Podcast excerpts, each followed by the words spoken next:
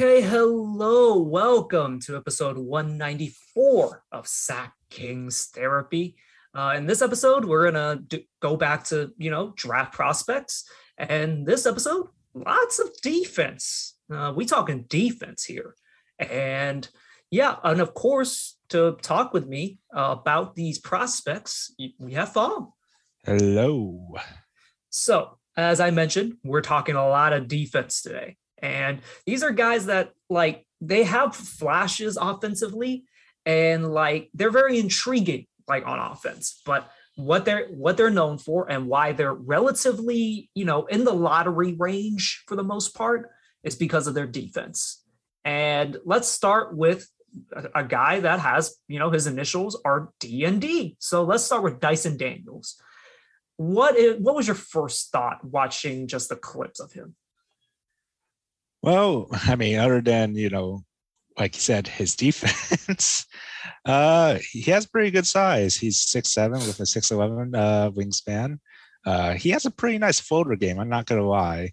Uh, what you call it? I don't know uh, how much he will be utilizing in this uh, if he were to be drafted in the Kings. But other than his defense, his playmaking looks pretty polished in my opinion. Yes, and uh, this goes without being said. These guys are going to be trade down candidates. We're not drafting enough for because, but a lot, a lot of it's because of the offensive questions. But you mentioned the uh, the the floater. I re- I do like the floater. I think that's going to be a thing.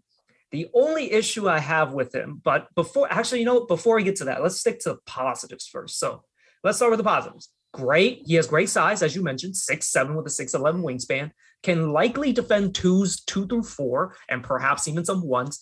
Probably doesn't have the size to guard fives, but that's fine. Like, you know, if you can guard two through four, that's good enough for me. Um, great energy. You know, again, 6'11 wingspan, uses that on ball length or that length on ball very well and can stick to ball handlers like like glue basically and uses length to essentially almost shield the basket away from the uh, offensive player really just like talented on that end is how I describe it.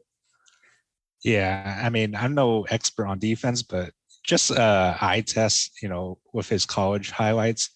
D- G League Ignite, G League Ignite. G League Ignite. I geez, for some reason I got him mixed up with uh, the LSU prospect who's coming up next. But uh yeah, uh, if I remember correctly, well, he was the one that went straight to the G League uh from high school, right?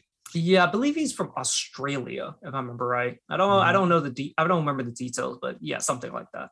Yeah, looking at his defense, I mean, his defense against a G League team, which I mean, I guess you could say is comparable to college, I guess.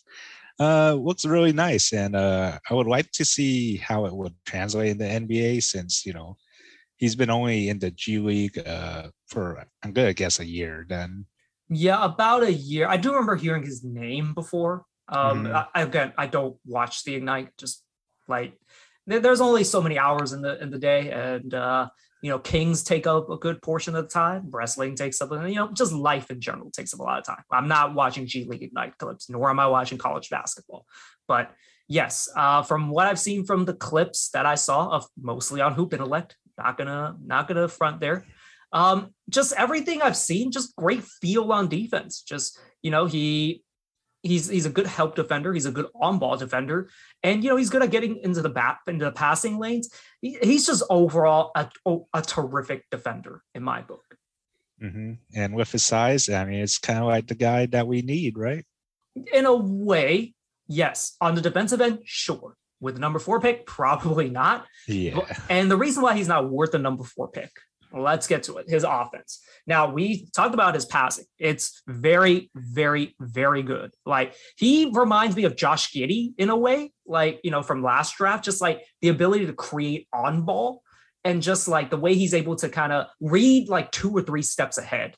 And, you know, I, and also like he can also be a what I call a connector pass. Like, basically, like someone creates an opening and because he reads one or two steps ahead, he already knows like who is open when the ball gets to him and just touch passes it. He, he reminds me a lot of like Lonzo Ball in that way. And, you know, Lonzo's a good comparison for him just because Lonzo's a, a terrific defender, a great passer. but like Lonzo, not a great creator, unfortunately. And that is unfortunate what holds him back from being a fourth pick.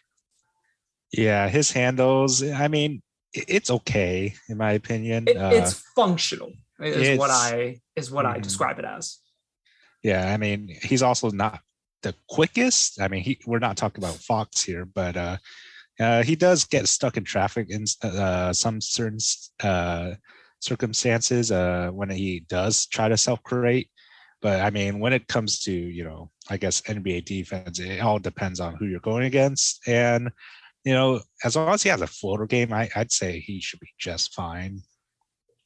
I'm not saying he is like Kyle Anderson, but it's somewhere in like in the ballpark of like he's just a, like a little bit quicker than a Kyle Anderson. Yeah. And he's he's just not gonna he's just not gonna blow by you, really. Like his handle isn't he's not a guy that breaks you down, as I mentioned, not a great handle, but like he has a functional handle where you know he can dribble for the most part without getting it stolen. Like, you know, give or take a Cory Joseph in a way. He's not going to blow by you, but you know he's good at taking care of the ball at least for the most part for his age. But because he can't get by guys, he just does not put pressure on the rim like at mm. all. Like you know, just have a guy play fundamental defense on him, and you're probably going to be fine. He's just not going to punish you that way. Um, another reason, uh, he's just not a great offensive prospect, not a very suspect shooting. What did you think of his mechanics?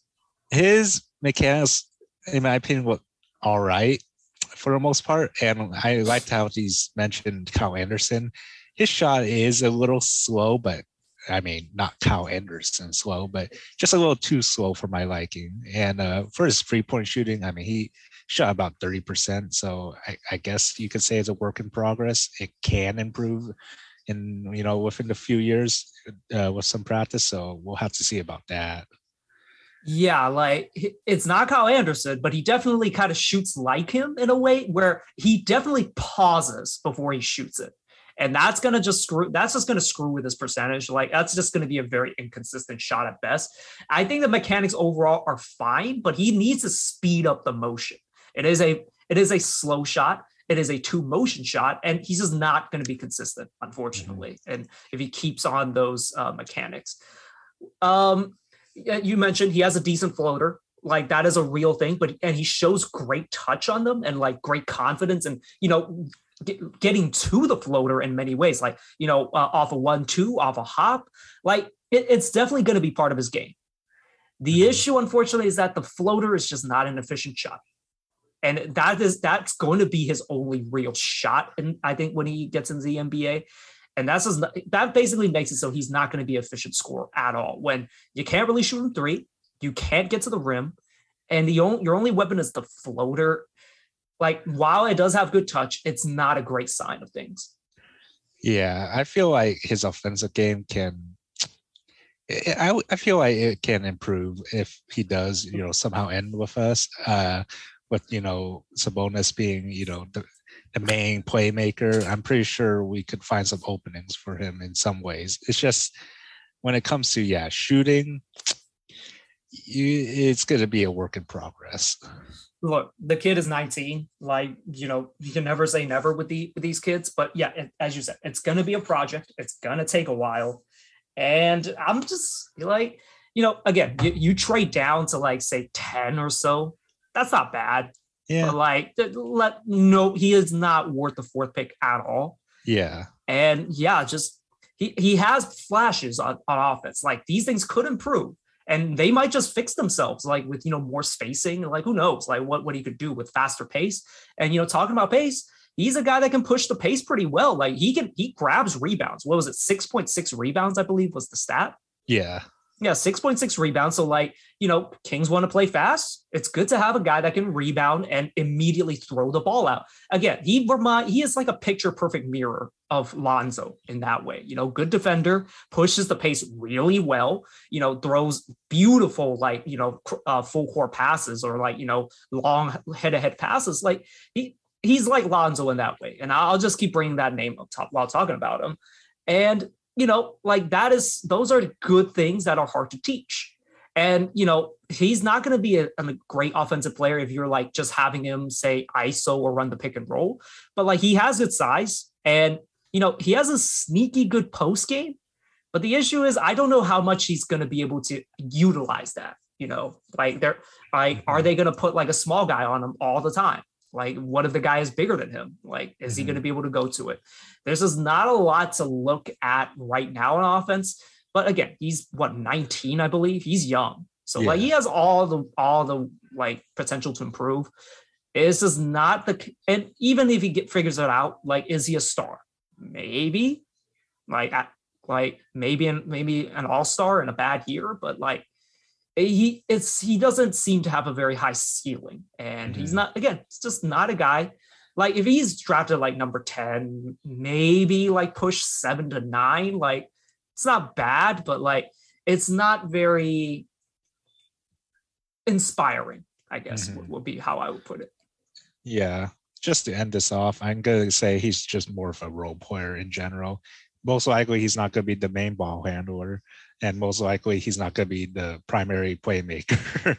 so he's more of like the second or third option, or maybe even the fourth option, to be honest, and maybe even the fifth. Who who knows? He's he's not just he's most likely just gonna be playing off the bench, uh, getting some uh, good minutes in defense and uh, making some plays out there pretty much.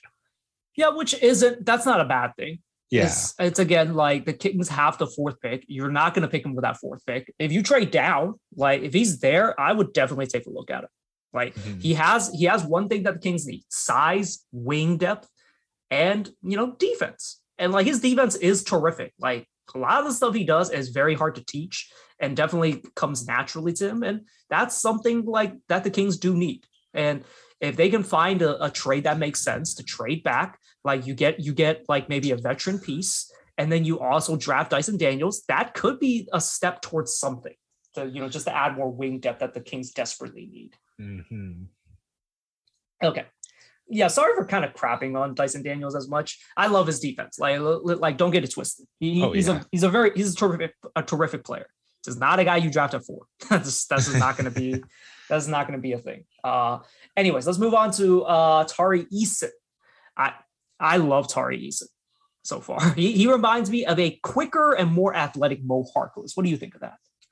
Yeah, I gotta say, I I between these two, uh, Tari Eason is uh coming more up top for me. yeah, and the reason why I also say Mo Harkless, he's got a seven-two wingspan, very long arms, yeah. and apparently ginormous hands. Oh, I, I didn't hear about his hands. so so the measurement is that he ha- so his his uh his hands are nine nine point two five inches long. To give comparison, Ooh. a Kawhi is nine point seven five. Not that's not that that's not that much smaller. And so those are some huge hands. And you know, let, us start. Let's start with his defense because this is a defense-heavy, uh, pro, uh, what's it called, prospective draft pick. Um, gr- great length, as I mentioned, seven two wingspan, very pretty good lateral quickness. Not cr- not like lightning quick, but because of his crazy ass length, can recover so well and just allows him to defend two through four and switch seamlessly to ones and twos and probably or ones and fives even but and could you know guard them like part time. He's not like your primary defender on them, but like he can hold up for like you know maybe about two or three minute stints if you need him to. Mm-hmm. Yeah, and he competes pretty well on defense as well. Uh, I mean, thanks to the LSU defense, uh, they they play a lot of full court presses or even half court presses, whatever you call them. Uh, and you know, it's a good experiment to see, I guess, if we are going to pursue that way, which I actually don't know. Are we good? Uh, can uh, still consider presses in the near future?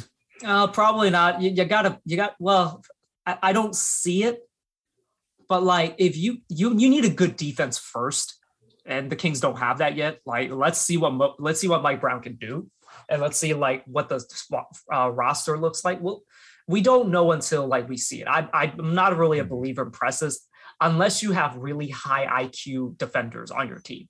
Mm-hmm. And yeah. I don't think that's the case, unfortunately, right now. Yeah. And we'll, we'll have to see what Mike Brown can muster out of this. But it, it, I mean, it is something you can try. And mm-hmm. you know, mm-hmm. with this crazy ass wingspan, great motor, and you know, great great defensive instincts, like that could be a thing. But I mean, these aren't these aren't college kids that you can pick on in the NBA for the most Yeah. part. These are the top of the top NBA players, so it's gonna be a lot tougher. Um, he, so as I mentioned, he could switch seamlessly for um just in the pick and roll, just like switch on to the roll man, switch on the ball handler, absolutely seamless. He has record block and uh, steal rates. So he had a he had a six percent steal rate, or no, six percent block rate uh this year at LSU, seven percent in his freshman year. And uh, what college was he from? I forgot. LSU. L- oh, it was, oh, it was both LSU. Oh, I thought I thought it was T- Tari Eason? yeah, Tari Eason. I thought he was like uh, I thought he transferred. That's why. Oh. Geez, I don't know. The highlights were from LSU, so But anyways, in his freshman season, he had a seven percent block rate. Uh, it, in this season at LSU, he had six percent. Uh, he had a steal rate of four point five this year and a three point four last year. These are you know record numbers. Just he has the elite physical tools, like again, seven two wingspan, giant hands, but also it's paired with great defensive instincts to you know make plays on the defensive end. These are the best num- like steal rate and block rate numbers since Matisse. Matisse- Uh, for comparison, Matisse had 8.1 steal and 6.6 block percentage, and I and Robert Covington was another one, but I don't have his uh, percentages in front of me. yeah, which is crazy to think because I mean, with these highlights, it's hard to like determine uh, a player's defensive ability by just watching clips on clips. But if we watch, you know, his full on games, I mean, we get a better idea. But yeah, he really tries to get those uh, types of steals and you know tries to rip those balls out of the of offense's hands. And like you said, seven two wingspan with big hands, he can do that. And I just searched it up. He did play for the Cincinnati Bearcats before. I know. I almost Oh. said Bengals, but that, that's the football team, right? Yeah. Yeah. Okay. Um. Anyways, yes. So as you just mentioned, like it's nice to look at a, a bunch of highlights. Unfortunately, like dive deeper into the film, like he can get a little overambitious. Does gamble a lot. Now he will have to cut back on them because again, you're going up against NBA guys. These are not, you know, your your college kids, and he's going to need to learn to chill a little bit, learn to pick his spots a little bit more uh, in terms of like when to go for the steal and when not. That's going to come with maturity, but you know he is going to be a guy that can make plays with the, with that wingspan and just his Mhm. physical tools. Um, another thing about his defense, just a bit of a nitpick, is a bit foul prone. As I mentioned, just a very ambitious defender in terms of going for steals and blocks. And he has fouled out of six games, and apparently one of them he fouled out in seven minutes. So he's yeah. gonna need to dial dial the aggressiveness back a little bit in the NBA. Yeah. It sounds pretty crazy, especially hearing uh, four and a half personal fouls per 40 possessions. That's a pretty, I would say, abysmal uh, amount of fouls that you could get in the college level. But who knows how it, you know, could translate into NBA's. I don't know if he's going to get, you know, the rookie treatment with the refs. So look, Jaren Jackson still fouls like a fucking mule. like it, it, happens. So like as long as you can affect the game, like and as long as you have like a de- good defense behind you, like that's not as big of an issue. Uh, Yeah. You can work through it. that's for sure. Um, he's a real. Uh, let, us move to his offense. Uh, he's a really, really good transition player. Gr- really good straight line speed, and because of his size and leg, can go coast to coast really like well. And a lot of these coast to coast opportunities created by his defense because he is just such a disruptor on that end. Yeah, and speaking about his, you know, driving and rim pressure, he is a strong physical driver. He is a not not necessarily a freight train, but you know, I, I guess a pretty fast car, pretty fast big car, I guess you could say. Uh, he has pretty good handles, and you know, he gets to the basket pretty consistently as well. Yes. So, like, I mean, I guess the comparison would be like whatever the hell Vin Diesel drives sometimes. Like, it, wh- wh- which one was the one they went up against uh, Jason Statham? Uh, was that six? Gosh, I, I don't know. There's so many of those movies. Uh, I, haven't. I haven't watched one since seven. I know that. I know the Rock redirected a missile in one of them. I still haven't watched that one, and whatever the hell nine is, and you know, uh, let, let, let's not talk about that too much. But like, he he is strong. Like, you know, he has a pretty like he's like kind of skinny looking, honestly, but like he has good wiry strength to just get into guys. And because of just how physical he is, he's actually a really good foul drawer. Um, you know, like he is a guy that definitely puts pressure on the rim. We just mentioned how Dyson Daniels has no ability to really like blow by guys and put pressure on the rim. While Tari Eason isn't like, you know, De'Aaron Fox is the example. Like he's not exactly De'Aaron Fox in terms of getting by you. Like he does have a good first step and you know gets into guys and you know can finish at the rim a de- at a decent rate, not great, but a decent rate. Um, he, you just mentioned he has great handles. I he needs to work on it. it it's a bit sloppy right now, and part of it is because he's really tall. Like mm-hmm. that's just gonna come. That's just gonna come with just being a tall ball handler. But like, it's not a very tight handle. It's a bit loose, and he's a bit right hand dominant, which is surprisingly rare nowadays. Like you know, with how skilled players are. Like that's gonna be a problem if you can't finish with your. He has a very weak left hand, and it's gonna be a problem if he can't like find a way to finish more consistently with his offhand. Yeah, and it's you know mostly due to his spacing and you know getting into traffic so easily that kind of deters his shooting. Um, if he kind of you know understands when to drive and you know when to pass out, I'm pretty sure he should be just fine. But as it stands right now, he he had some JaVale McGee moments in the Hoop Intellect video. Like there was one where he literally just threw the ball off the backboard, like for no reason. And it's it, it I mean, like that's good. That's great comedy. I laughed out loud when I was watching that video, but like he's gonna need to tighten that handle. And of course, like he does because of the loose handle, it actually leads to a, a, number of like issues. Like, you know, his head has to has to like, you know, look down for the ball and he kind of gets a little bit of tunnel vision. His because because of the loose handle, like he then it gets to, into his decision making. And yeah, it's a it's a cascading effect. And a lot of it is just because of the handle. And I believe that will get better over time as it stands right now, he, he's not a great ball handler in my mind. And because he's so right hand dominant, like defenses are going to force him left. And that is going to be a problem if he can't, like, you know, just iron out his finishing, his handle, and just, you know, the just decision making in general. Yeah. And speak about turnovers, he also needs to fix uh, parts of his passing game. He often doesn't think before passing, and, you know, that also uh, turn into turnovers. Um, yeah, he just needs to slow his pace down a little to you know get control of the floor. Uh, other than that, you know, his short passes seem just fine because you know it's short passes. I don't know how you could miss those. Well, like the thing is, like he has some beautiful like passes. Like he's shown flashes, like yeah. if he can just slow down a little bit. Like right now, he's just he's a little too overexcited to try and score, and he gets a little bit of tunnel vision. That that will iron out with like good with a good program, like good training, good practice, and just you know maturing as a player. But again, as it stands right now, like he's he's just a bit sloppy and unpolished uh, right mm-hmm. now. However, like the good things, as we mentioned, a physical ass driver gets a lot of free throws, 5.7 attempts. That's crazy in the at like the yeah. college level. Um, he can be a roll man, like for scores. He's not really a sh- like a short roll passer, really. He's okay at it, but like he he's actually he can actually function as the roll man, like you know, work as a kind of a small ball five type. Um, you know, and he also like because he shoots he shoots a lot of free throws, like he shoots 80% from the free throw line. That's a great, that's great. Yeah, that's crazy. I mean, we do need a foul, another foul drawer, and he'd be pretty perfect for in this uh, circumstance, since you know, pretty strong driver, and yeah, just draw the foul, I guess. And because of that, like um, free throw percentage, I have a lot. I have a lot of confidence that he's going to be a pretty good shooter. Mm. Now, that was also kind of his uh I guess weakness. His shooting's kind of eh, it's it's kind of 50-50 in my opinion from what I've seen. Uh but other than that, I mean, he's not, probably not going to shoot off the dribble much because that's his lowest percentage.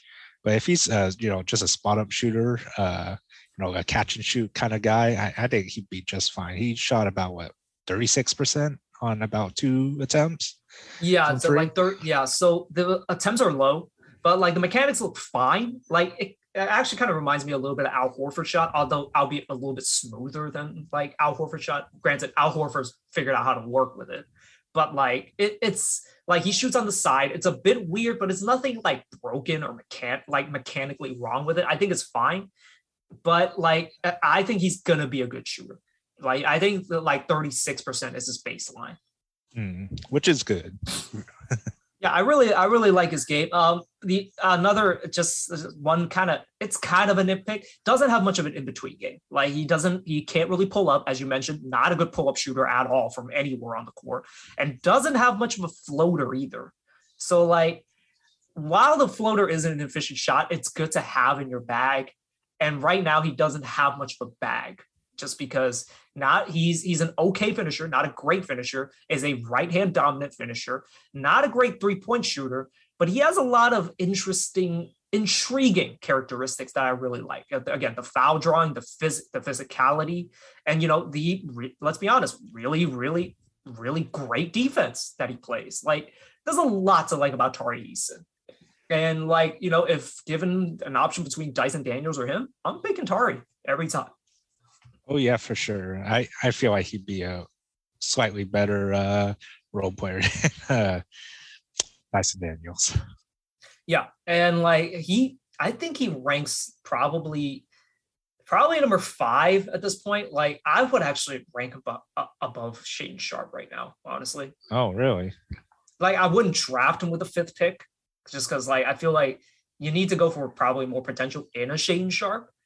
But like, I wouldn't be mad if you, you picked Tari Eason. I think he's going to be a terrific player. Hmm. I guess we shall see. I, I feel like he's more of a late tens, maybe preteens. Well, the thing is, I don't think he's going to last till then. Is the thing. Uh, that, that's the problem. Like, th- there's way too much talent to pass on him, in my opinion. I see.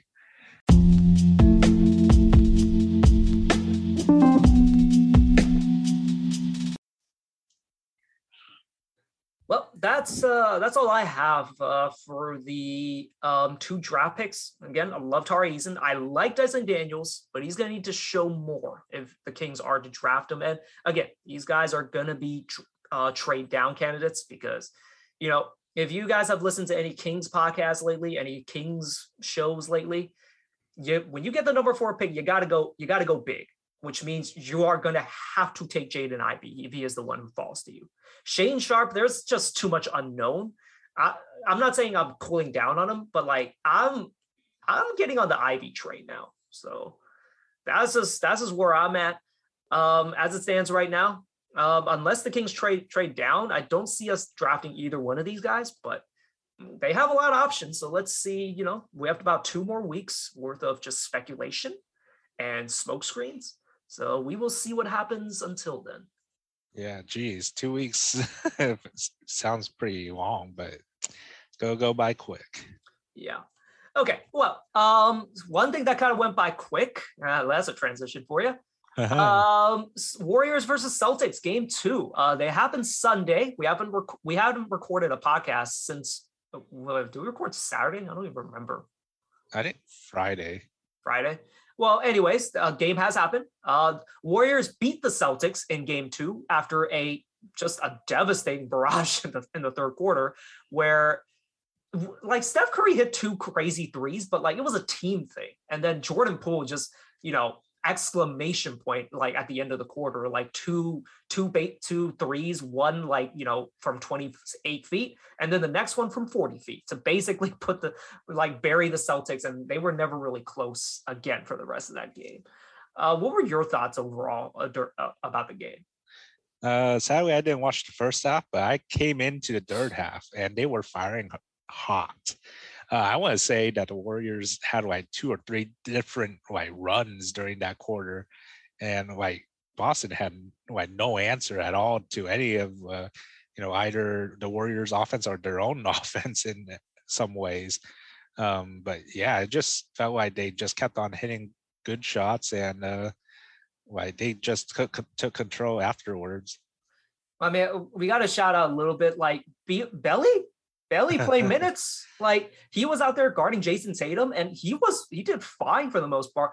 I've always said his biggest asset, like he's a smart defender, albeit with very very slow feet, but he's long. He's smart. And you know, with a good defense behind him, like he was able to kind of angle Jayson Tatum into some tough like shots, and like it was tough for like Tatum for most of the night, like uh, unless he was shooting step back threes. That was the only kind of look he could get because anytime he went to the rim, it was tough. No matter who was on it, even when like Jordan Poole was on him, or like you know um, Steph Curry was on him, it was just tough for him.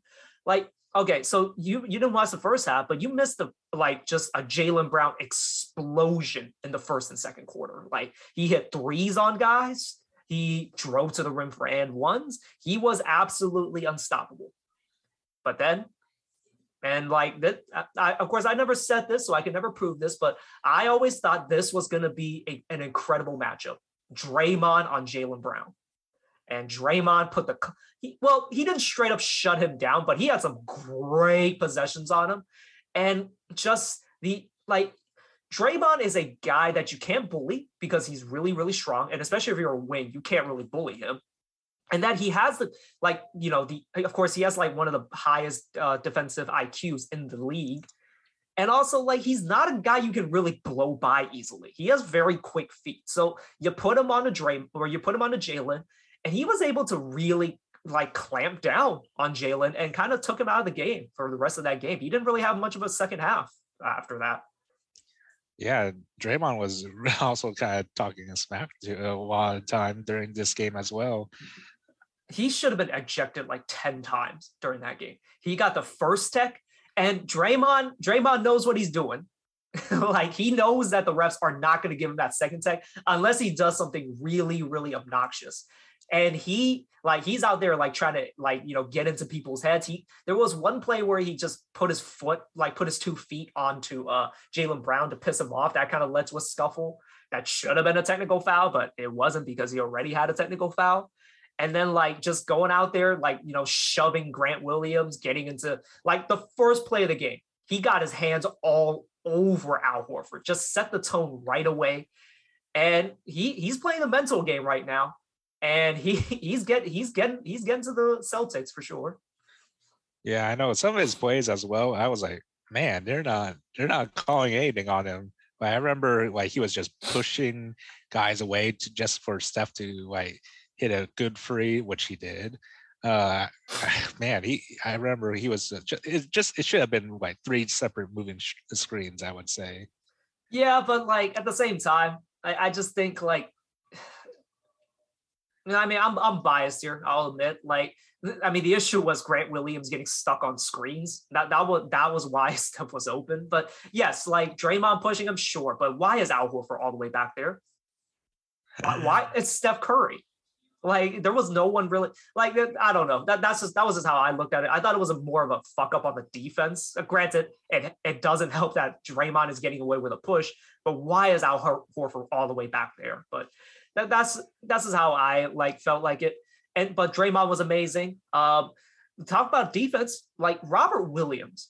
Like I didn't think much of him, but like when I watched that Miami series, I just remember like Jimmy Butler having so much issue finishing over him.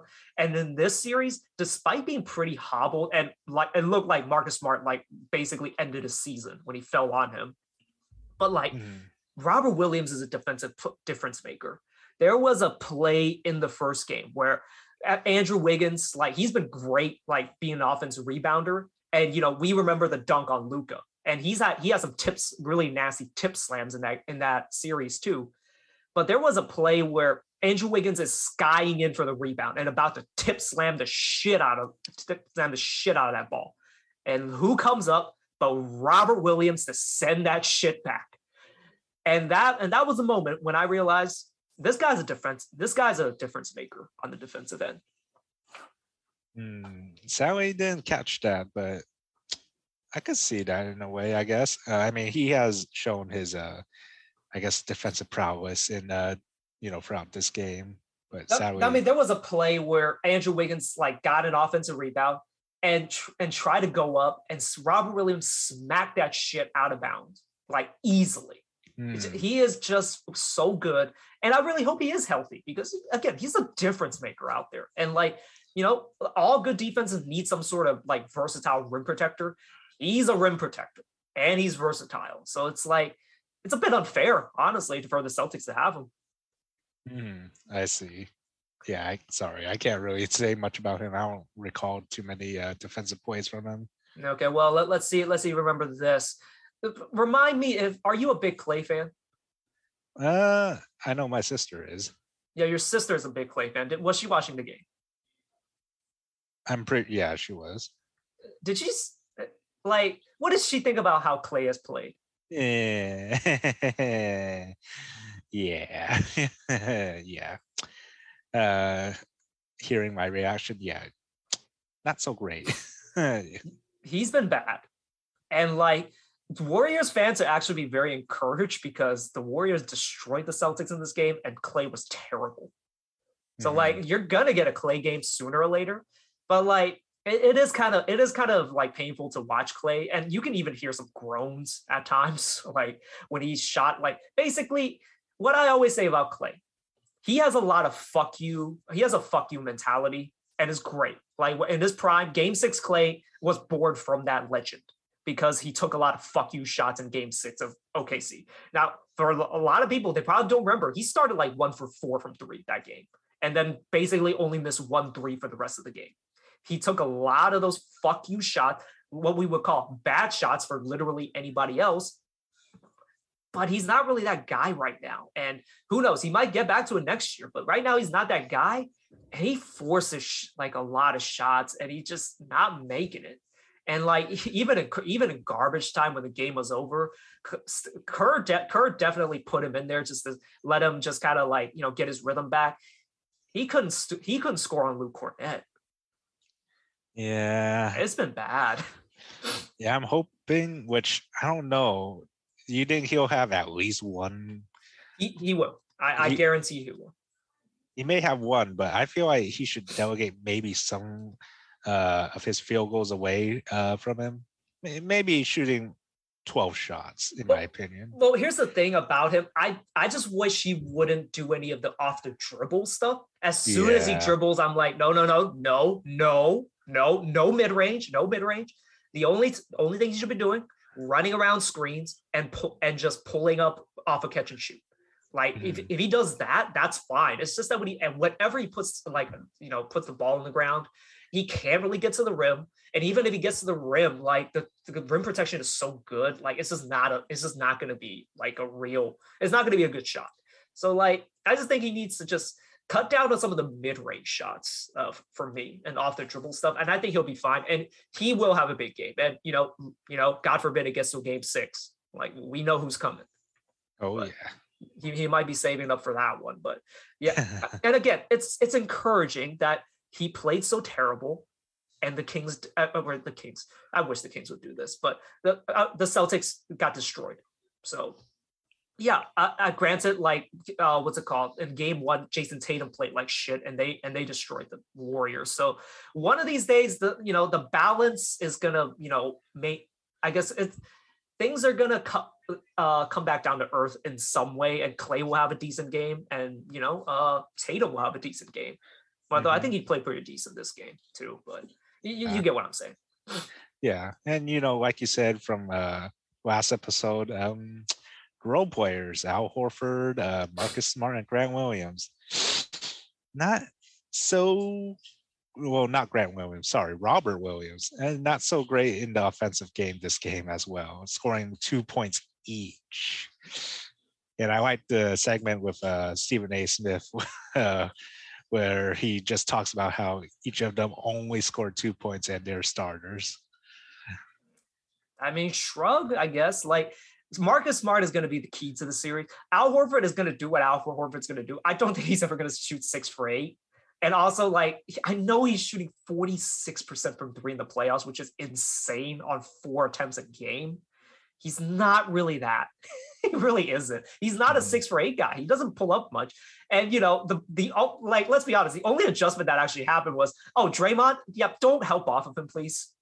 Like just just stand there and just put a hand up. He will not shoot it if you're there. And that's all like Draymond did, really. and it shut him down. He's not really that score, if that makes any sense. And I think I think game one is an anomaly, but if he goes like three for like two for three, like that's something. But I think this is a bad game from Smart and bad game from Horford.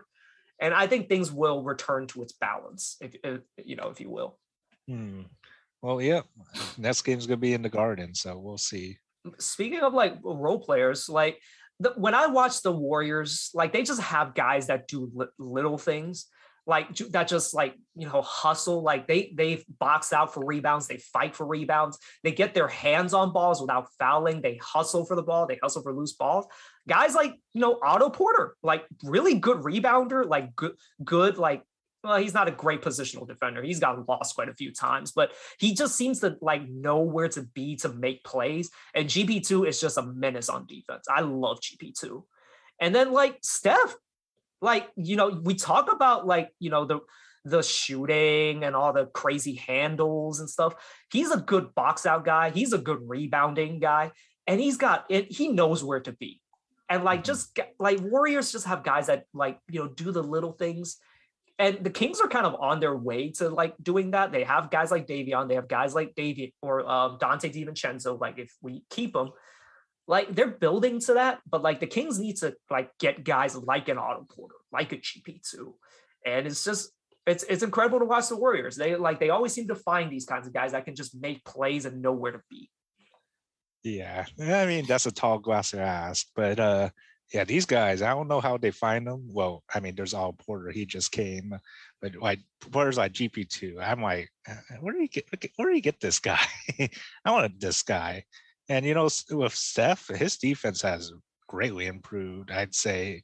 Like I, I was watching a game, he he walked uh, some guys down pretty well, and I was thinking, oh, this guy's gonna blow by Steph pretty easily. But no, he stuck with the guy really well yeah like you know the, he gets a bad rep for being the guy that got you know that got hunted by james harden and lebron james like in the playoffs but like you gotta under people gotta understand like your alternative is to go go up against kevin durant draymond green andre Iguodala, klay thompson and you know uh, you know if you're lucky kevon looney like who else are you gonna hunt of course you're gonna hunt curry and Curry, again, is a good positional defender. He's a decent, he's a good enough on ball defender that he's not going to just get destroyed. I remember in the 2017 finals, like, you know, Steph held up pretty well for the most part. And then I watched Kyrie go up against Ian Clark and literally scored on him every single possession.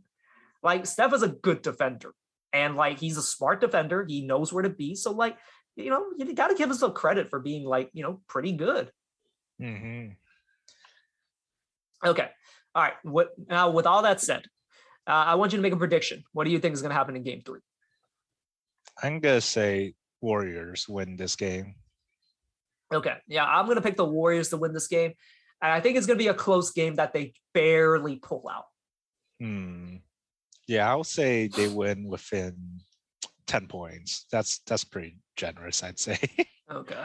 I mean, I don't know how else to predict this. I, I think the I think the Warriors are going to take one, and you know, may maybe game four too, because like uh, weirdly mm. enough, Boston's not a good home team. You you would think with that crowd, but like really not a good home team. It's weird. What talk about getting close? I feel like Boston will get close in game four, and at least at least win one for their home. I think opinion. so too. They're a tough ass team. Like I, I said Warriors in five, and that still could be a possibility. I don't think it's going to happen just because it's so like Boston is a tough ass team. Like I don't give them credit enough. Like Jayson Tatum and Jaylen Brown are nasty. Like I've always said that, but I always thought the role players were just not enough. Like there's such a huge drop off from them, from those two to Smart and Horford and those guys. But those guys play their roles and they're tough and like they're you know that those are some of the best defensive players like in the league like altogether and you know again robert williams a defensive difference maker down there right they're a tough ass team and their defense is going to give them a chance and they have two stars that can hit shots on command so they're going to have a chance and they're going to make it's not going to, even if it does end in five it's going to be a rough five game series mm-hmm. yeah well i'm still predicting six with uh, warriors winning at their home. okay. Well, that uh, is going to do it for the basketball portion. We're going to just quickly switch over to talk about some wrestling. So, Fong, I told you not to look this up. So, uh, we're going to talk a little bit about Hell in a Cell. And one of the big stories was Cody Rhodes apparently went into that match with a torn pec. and Ooh. Fong has not seen it yet. So I'm gonna Oh, I'm gonna no. send him a I'm gonna send him a video right now. Go and go and click on that video, and I want I want your reaction to it. And so I just sent Fong the video. Ooh. Wait, how did he do that? So apparently he was weight training, Oh, and uh, apparently just blew out his pec. And if you're if you're asking why the hell did they let them wrestle on that, apparently because it was fully torn, the doctor said he couldn't have made it worse, and said essentially fuck it, like just wrestle on it. It's it, it like you can't make it any worse. And you know Cody has said it was his call, so like it was his choice ultimately. And you know don't blame the doctors for it, but you know yes he wrestled on that and apparently it was an amazing match. I've not watched the match in full. It they had it was a pretty crazy like match from what I saw, and yeah, all the respect uh, to Cody for that for you know doing doing what he did. Yeah, gee, I, I don't know what kind of injury that or what kind of yeah, I don't know how it feels. It was what I'm trying to say, but it looks terrible. It looks like ugh. It almost I like I'm pretty I I, I don't think it is. I'm pretty sure it's not. It almost looks like that he went to the makeup artist to paint that. Like that's how bad it looks. But yeah. For those of you that that haven't seen it, just go on WWE's YouTube channel and look for the video called Cody Rhodes reveals the scars of battle. I'm pretty sure you'll find it. It is a giant ass bruise, basically on his uh, right chest and kind of arm area. yeah, hopefully he can move with that because it looks I mean, to me it looks like an injury that you can't move your like right arm at all and you know, b- being your chest, I mean, every bump you hit it probably would hurt, right? They had some spots related to that injury too. That that it looks brutal. It looks like there Ah. was. I think there was one where Seth kind of was pushing a ca- a kendo stick on it. So Ah, I don't. I don't think that was fun. yeah, that's probably why he was laughing in this uh, intro. And also, uh, he will be out for seven months. Oh, at, at the least, at the late, at the least. Yes, We're talking about Cody Rhodes. we are talking about Cody Rhodes. Oh my gosh, jeez. Okay. You know what? He he he does things to be loved uh, by by the fans. I mean, respect to him. Would I do it? No, but like, I'm I'm he he is no mortal man. I'll just say that. Yeah, Jesus. Okay. Uh, after that, um, yeah, so that's basically going to be the end of the po- end of the podcast. Uh, yeah. Uh, do you have anything else you want to talk about before we end this one? Jesus. Are you laughing about the tickling? I don't know what I'm laughing at anymore. okay. Uh not really, but kind of excited for game three, which is I want to say it's tomorrow, right? It is tomorrow. So yeah, tomorrow, 5 p.m. Uh, no, sorry, what am I saying? 6 p.m. Hopefully I could watch most of it because uh well we'll see. Okay. Well, I'll I'll be I'll be here to watch it, and uh, I don't know what we're gonna or who we're gonna do next episode. We'll probably do it at some point, but uh, yeah. Uh, as it stands right now, uh, we are both predicting the Warriors to win Game Three, uh, and yeah, that's all we have uh, for this episode. If you don't have anything else, uh, let's let's call it let's call it right now. Um, thank you guys for listening. Uh, we'll, again, I'll have to workshop ideas on what to do for the next episode, other than Warriors uh, versus Celtics game three. But uh, yeah, stay tuned. Uh, we'll definitely try and come up with something to talk about. Yeah. Well, we'll see you guys later.